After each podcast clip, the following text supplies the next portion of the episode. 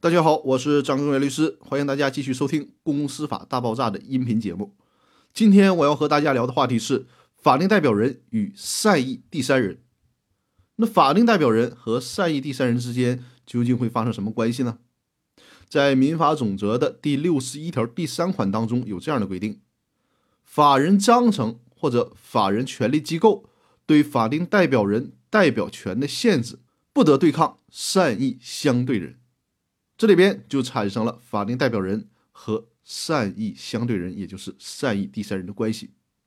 这是在承认法人能够通过章程、成员决议等方式限制法定代表人权限的前提下，为了保护交易的安全，保护善意第三人的信赖利益，做出了本条的规定。但既然是善意第三人，前面有“善意”二字，那在实践当中。哪一方去证明第三人到底是属于善意还是属于恶意呢？这个举证责任应该在法人这一方。也就是说，法人认为第三人不是善意的，那么法人就需要提供证据去证明，否则的话就推定为第三人是善意的。举个例子，比如说隔壁老王和小明出资设立了 A 公司，法定代表人就是隔壁老王。本来 A 公司有规定，公司呢对外借款不能超过一百万。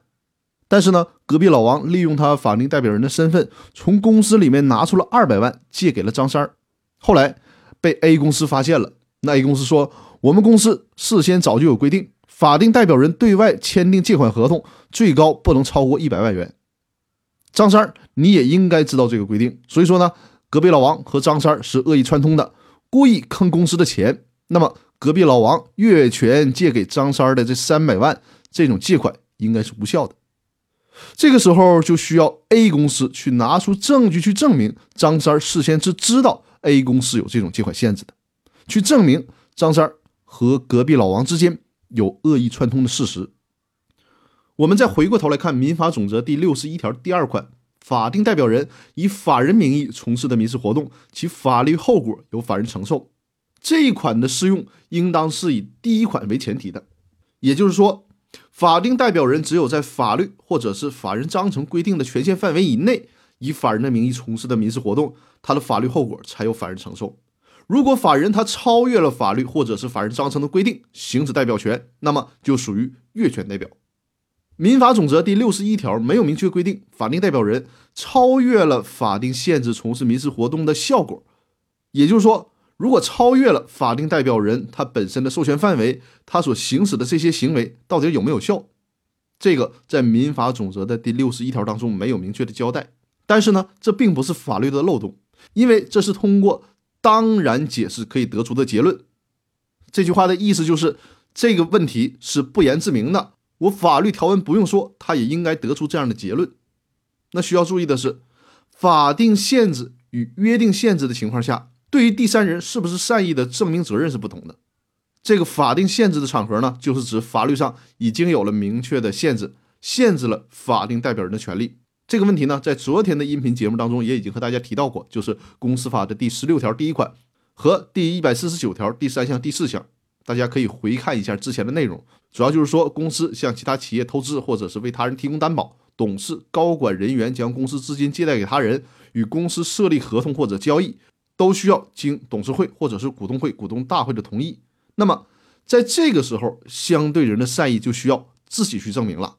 这是一个举证责任分配的问题，一定一定要注意。这个时候就不是再由公司来负责证明了，而是由第三人自己去证明你自己到底是不是善意。这一定要注意区分。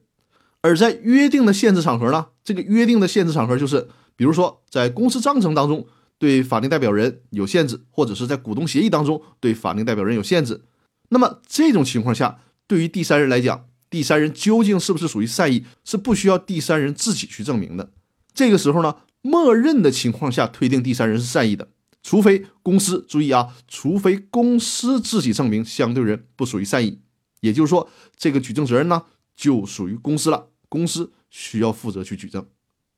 所以说今天音频的内容主要是强调这种法定限制的情况下也就是对法定代表人的权限如果已经有法律规定去做出限制了那么第三人在交易过程当中到底属不属于善意由第三人自己去举证。那如果是公司章程或者是股东协议这种通过协议的方式对法定代表人权限做出的限制在交易过程当中第三人到底属不属于善意呢？那这个时候是需要公司去举证的。那好我们这周的分享就到这里我们下周继续祝大家周末愉快。